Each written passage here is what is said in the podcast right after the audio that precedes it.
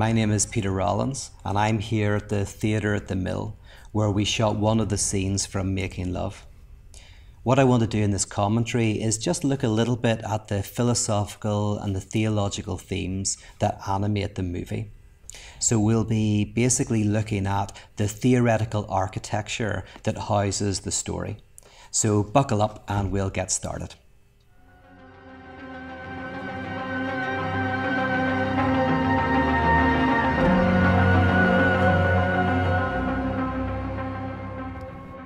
First up, I want to talk about the Oedipus complex. So, the Oedipus complex, in a basic way, is a story about a guy called Oedipus who wants to sleep with his mother. Now, he doesn't know it's his mother, but he wants to sleep with his mother. And his father gets in the way. So, he gets rid of the father, sleeps with his mother. He thinks everything's going to be wonderful, but it's a disaster. Now, the way to begin to understand why this story is so important in the history of psychoanalysis is to begin to think of the three people in this story as nodal points, as symbolic elements. So we have Oedipus. Oedipus is someone who is feeling dissatisfied in their life. They are looking for something that will make them whole and complete that will give them meaning and purpose. And then we have the mother, who is a symbol of that thing that will bring wholeness and completeness in our lives, a kind of return to the womb, an oceanic experience of oneness that maybe a certain amount of money or a certain person or a certain prestige offers us. And then the Father is a symbol for the prohibition for anything that gets in the way of us achieving the thing that will make us whole and complete. The thing that we need to break through in order to get that which will satisfy us. And the whole point of the story, in a way, is to show us that we are dissatisfied if we don't get the thing that will make us complete. But actually, it's even worse if we do get it if we break through the prohibitions and get that thing which promises wholeness, completeness, and satisfaction, a disaster awaits us. So, in the film itself, we have the different actors playing those parts. Uh, we have the writer who stands in for Oedipus. Uh, we have the woman who is the mother. And then we have the husband who represents the symbolic element of the father. The writer desires to be with this woman. He feels incomplete without her. He wants to be with her and will sacrifice everything for that. The woman promises this wholeness and completeness. And she, in her own way, gets her meaning out of being that object. The more the writer desires her, the more she feels complete, the more wonderful and amazing she experiences life. And then the, the father, which is the husband. The husband is the prohibition that stops them being together.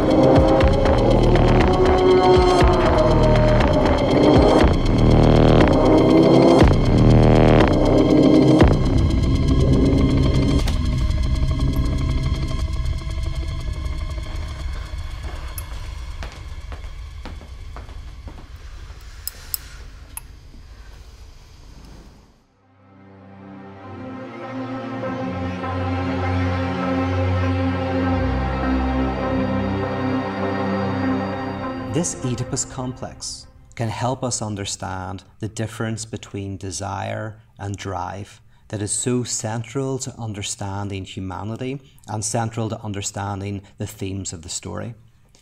Uh, basically, desire is focused on the various elements in life that can give us some level of satisfaction. from drinking coffee, going out with friends, uh, purchasing a new car, getting a new house. Uh, just basic things that bring a certain peace and calmness to our life, that restore a type of homeostasis to our existence.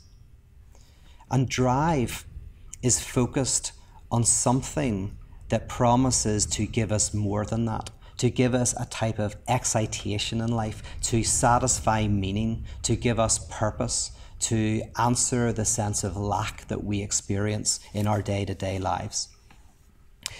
So, in the film, the writer has a life. He's writing a play, he has other relationships, he lives in America. But these dissatisfy him.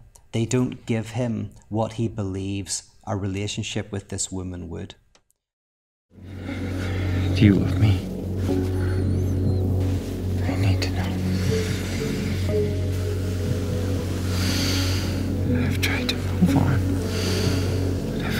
Is a pale shadow of you. It's been eating me up for three years. I don't get any pleasure from my work anymore. I don't get any pleasure from life anymore. The only thing I think about is you. The question is killing me. I need to know if you feel the same way. Tell me whether or not you love me. So the desires have some level of satisfaction and dissatisfaction within them. Drive, in contrast, pushes towards something that is transcendental, something that will make our lives absolutely complete. But the problem is we fantasize what that object is, it doesn't really exist. The prohibition generates a fantasy. And the fantasy tells us that if only we had enough money, if only we were out with that person, if only we were able to get that job, then everything would be wonderful. And we're unhappy if we don't get those things, but we're unhappy if we do, because then we realize that they don't work. So a drive actually doesn't have an object. Every time the drive gets what it wants, it realizes that it isn't what it wants. The accumulation of money is a perfect example of this. If someone thinks that a million dollars will fix everything, and they actually get that million dollars, very quickly they'll realize that while it might allow them to buy some things that they would like, it doesn't take away the existential uh, drama and trauma within their lives. And so they might imagine getting 10 million and if they get the 10 million, then they might imagine getting 100 million. What is required is a new prohibition, a new obstacle that gets in the way. This is beautifully expressed by a theorist, Rene Girard, who gives the example of a man in a rocky field who's told that beneath one of the rocks there is this incredible treasure. Well, after the man has lifted a hundred rocks and found nothing, Eventually, he seeks out a rock that is so heavy he can't lift it. And this story basically expresses the drive. The drive is always looking for the treasure, it never gets it. And so eventually, weirdly, we start to seek out a prohibition, an obstacle that is so big that we can continue to keep the fantasy alive, that behind the prohibition is something absolutely wonderful. Because there is something worse than realizing that we cannot get the thing that we really want, the thing that will make us whole and complete. It is the realization that that thing doesn't even exist. We would prefer not to get it and keep the fantasy alive than traversing the fantasy and moving to a different type of desire altogether.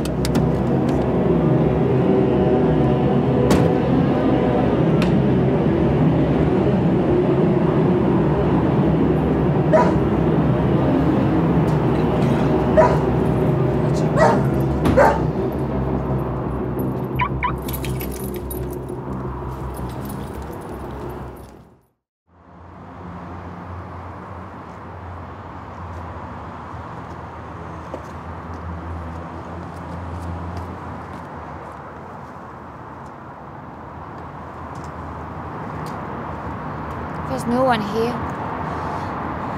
Will we run?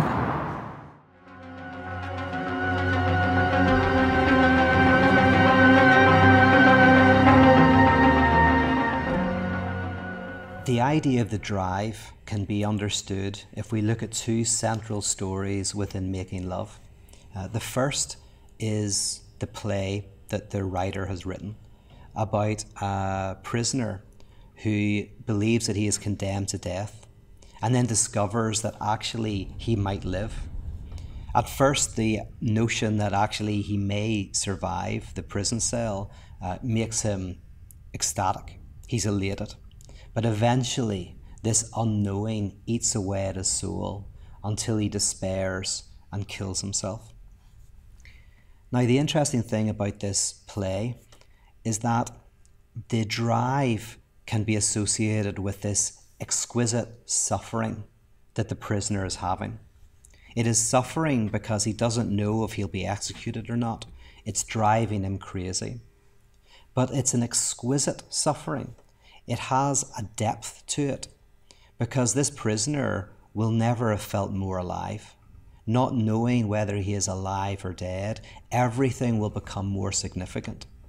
Everything in his cell will take on a type of transcendental meaning. And this is what drive does.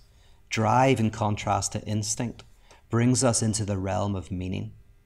It helps us embrace and over identify and overvalue certain objects. But that overvaluation is what gives life a certain depth and density. Another name for this is love. When we love, we overvalue. We connect to things in such a way that we will give ourselves wholly to them. The Tsar's guards ready their weapons. When He hears the gunshot from his cell. Ryder is reminded of his own imminent death. Dostoevsky was spared. True. A mock execution orders the Tsar. So the story isn't about Dostoevsky. Before the execution, the writer had resigned himself to his fate. But now that his friend has escaped death, he wonders if he might also be spared. And then? At first, he's elated. But as time goes by, his hope turns bitter. He learns that he can't bear the uncertainty. It eats away at his soul.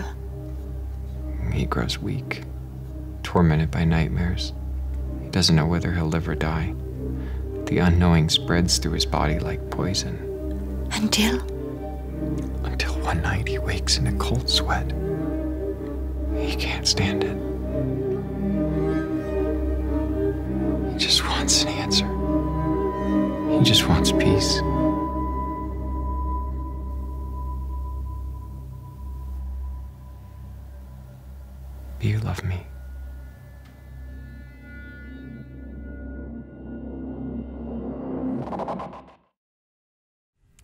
So the writer is the prisoner in his story. He is experiencing this suffering, not knowing whether he can be with the woman of his dreams or not. But also, it is making his life intense. It is bringing a depth to his life that he wouldn't otherwise feel. In contrast to this experience, everything else means nothing.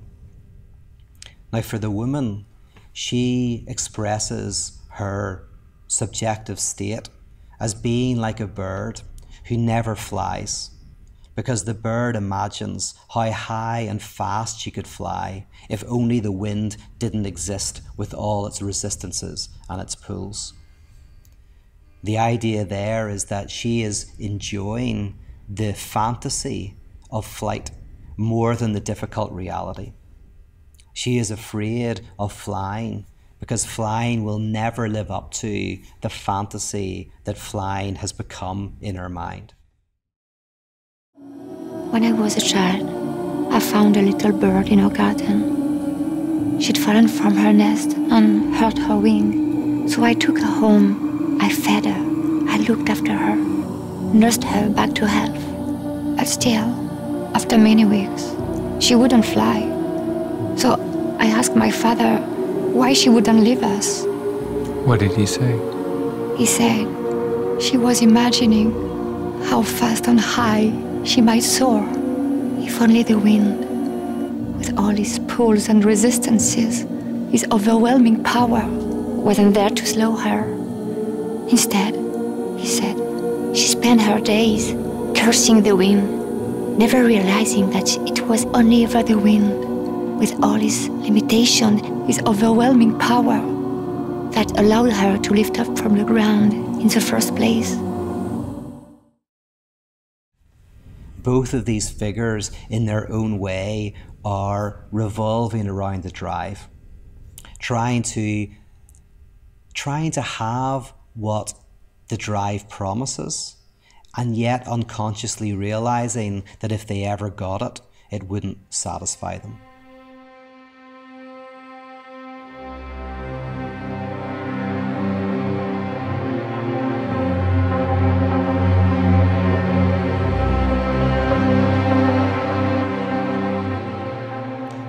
Do now is circle around to some of the theological themes of making love and explore how they relate to some of the things we've already looked at. Now, interestingly, the Bible starts with a type of Oedipal story. We have Adam and Eve walking around a garden. They seem happy, not dissatisfied, living in the realm of instinct, in animality. But then we have a prohibition. And on the other side of the prohibition, we have a fruit tree. And with that prohibition, this fruit tree takes on this symbolic significance of something that can make us whole and complete. In the biblical story, the serpent tells Adam and Eve that if they eat of the fruit, they will be like God.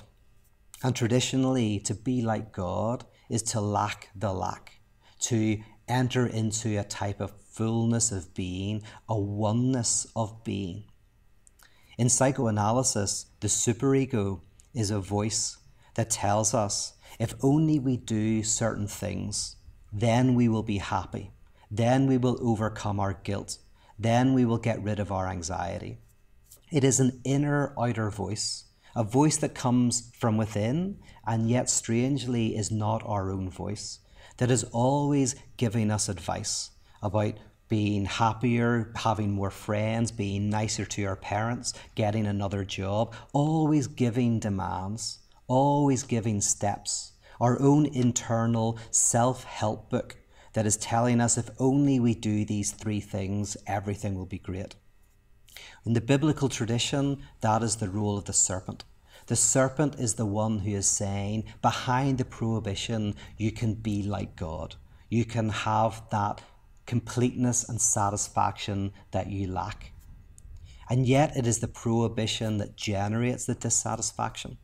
It is the prohibition that creates this fantasy, that fuels this fantasy, that creates the drive for what will overcome it. In the same way as the Oedipus complex, Adam and Eve break through the prohibition. They think it will be a blessing, but it's a disaster. It's a curse.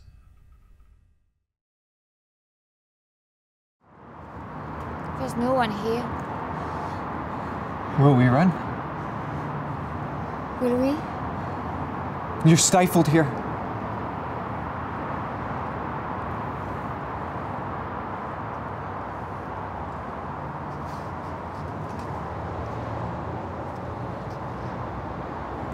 Why didn't we run away three years ago?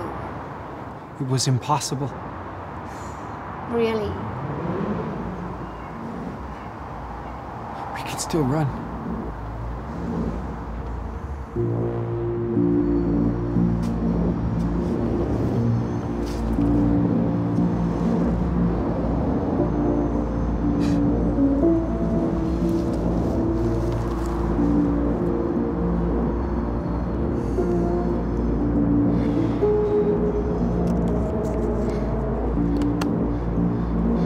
You ever get the uneasy feeling that no one's watching you?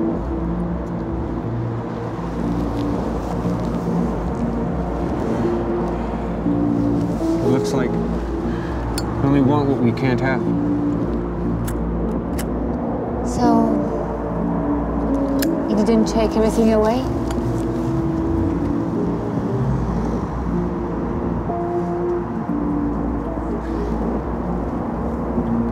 Maybe he created all of it. Our love. The fantasy of what we'd have if he didn't stand in our way. There is something scarier than a guy with a gun. A normal relationship. We could still run away. It's not what we want. Maybe normality's the challenge. Maybe I'm a coward.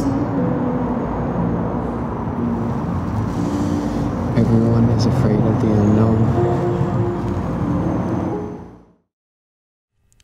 So, this brings us to the heart of the movie. Uh, the husband, who is the prohibition, the one that's getting in the way of their relationship, is the one who is making love, who is creating their desire. The very fact that they can't be together is what is generating their excessive fantasies about what it would be like if only they were together. Contingently, these two people weren't able to be together because she was already married. But that failure starts to be repeated and becomes more and more significant until all they can think about is what would it be like if they were together. Now, this is where the husband plays a game. The husband removes himself from the game. The husband removes himself as the prohibition. He goes to bed, and the two people are faced with each other without anything getting in the way.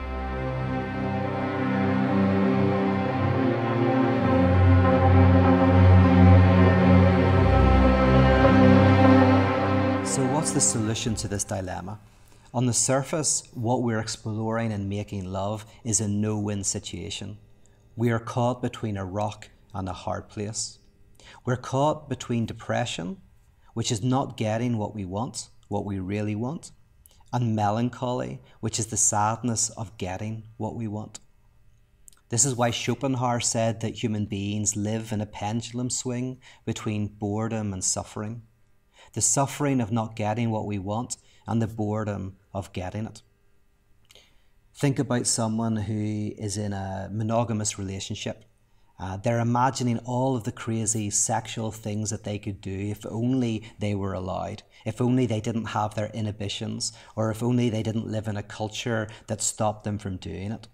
And so they get some satisfaction in the relationship that they have, but there's an element of dissatisfaction as well because they're always fantasizing about that other person, about what they could do if only they weren't shackled by the, uh, the prohibitions and the laws of their community.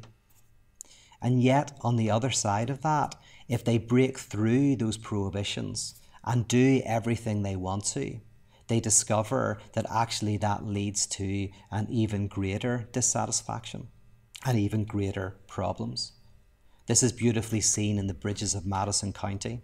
Whenever a housewife has a choice of staying with her husband in a broadly satisfying but also dissatisfying relationship, or run away with this photographer who seems to be everything that she imagines and desires. Don't.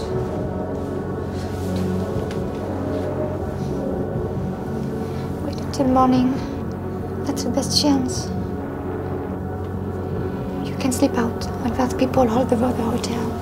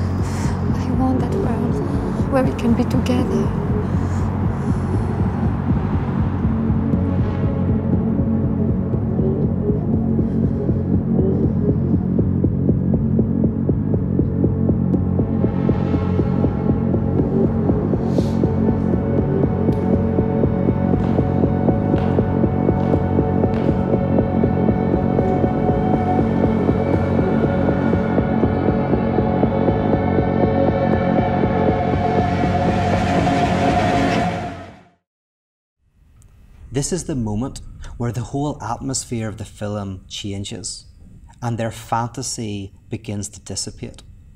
In philosophy, this is called the death of God. In psychoanalysis, it's called traversing the fantasy. And in pyrotheology, it can be called the crucifixion. It is the moment in which you realize that the thing you want that you think will make you whole and complete won't do that. It doesn't exist. It is the moment when the prohibition is taken away and you see what you desire face to face without a veil.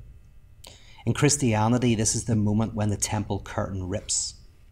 The whole significance of the temple curtain ripping is that behind the curtain is the supposed Holy of Holies, God the thing that will make you complete and give you the answers to everything. But when the curtain rips, you realize that it's just an empty room. It is the nihilistic heart of Christianity. It is the death of God. It is the moment when the fantasy dissipates.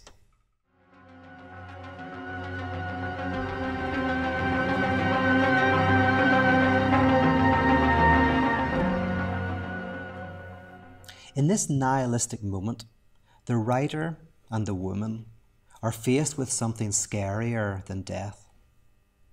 They're faced with the loss of a transcendental dimension.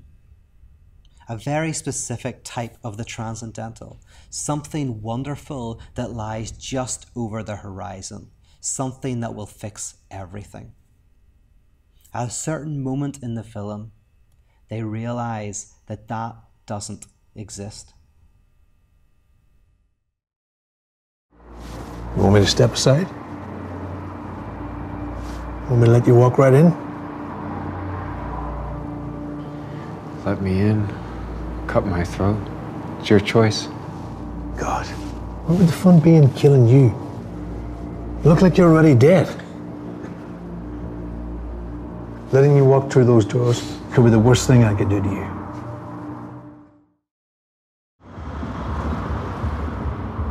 Do you ever get that uneasy feeling that no one's watching you?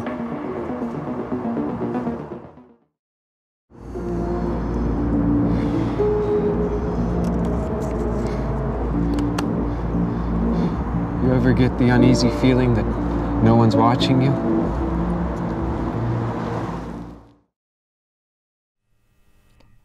While it first appears that the last thing they want is the situation that they're in, they don't want him to die. They don't want to be apart. They want to be together.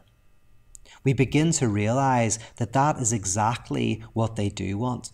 That is the fantasy that is giving their life meaning and depth and significance. It is a suffering, but it's an exquisite suffering. It's one that they continue to revolve around. They continue to want the husband to be in the way. But once he removes himself, they are faced with a normal relationship. They're faced with the possibility of something that won't answer every need in their lives. And at first, it's devastating. But the film doesn't end there. There is another possibility. There's another type of transcendental dimension. And this brings us to the heart of pyrotheology a transcendental dimension that doesn't exist beyond our present lives, but that is the depth dimension within our present lives. Theologically, this is called the law being written in our hearts. In other words, the prohibition is not on the outside, preventing us from getting something, but the prohibition is within us that we revolve around that we move around in various ways. This is why at the very end, the writer says, This time, who's going to stand in our way? Because what they're doing is they are saying that they are wanting to find a way to have struggle and antagonism and difficulty in their relationship. Not that separates them from each other, but rather that brings them together. Realizing that it is the drive that brings the intensity and the beauty to their relationship but realizing that they need to find a way to harness that drive in its non destructive dimension. What about you? I don't know if I'm ready to fly. I don't know if you want to fly. I don't think you want to leave your presence here. So this time, who's going to stand in our way? The existential dilemma that's created between the interplay of desire and drive in the human subject, an interplay that causes all sorts of antagonisms and difficulties in our lives, is captured in the opening quote of the film. The opening quote says that there is no question of a man sleeping with a woman if he is to be hanged on the way out, for it's the gallows that make him love. What Lacan is talking about here is the way in which the very obstacle that we think we don't want is actually the obstacle that generates an excessive desire, a jouissance for what we cannot have. The very thing that stops us is actually what we want, because the very thing that stops us elevates what is prohibited to a transcendental level.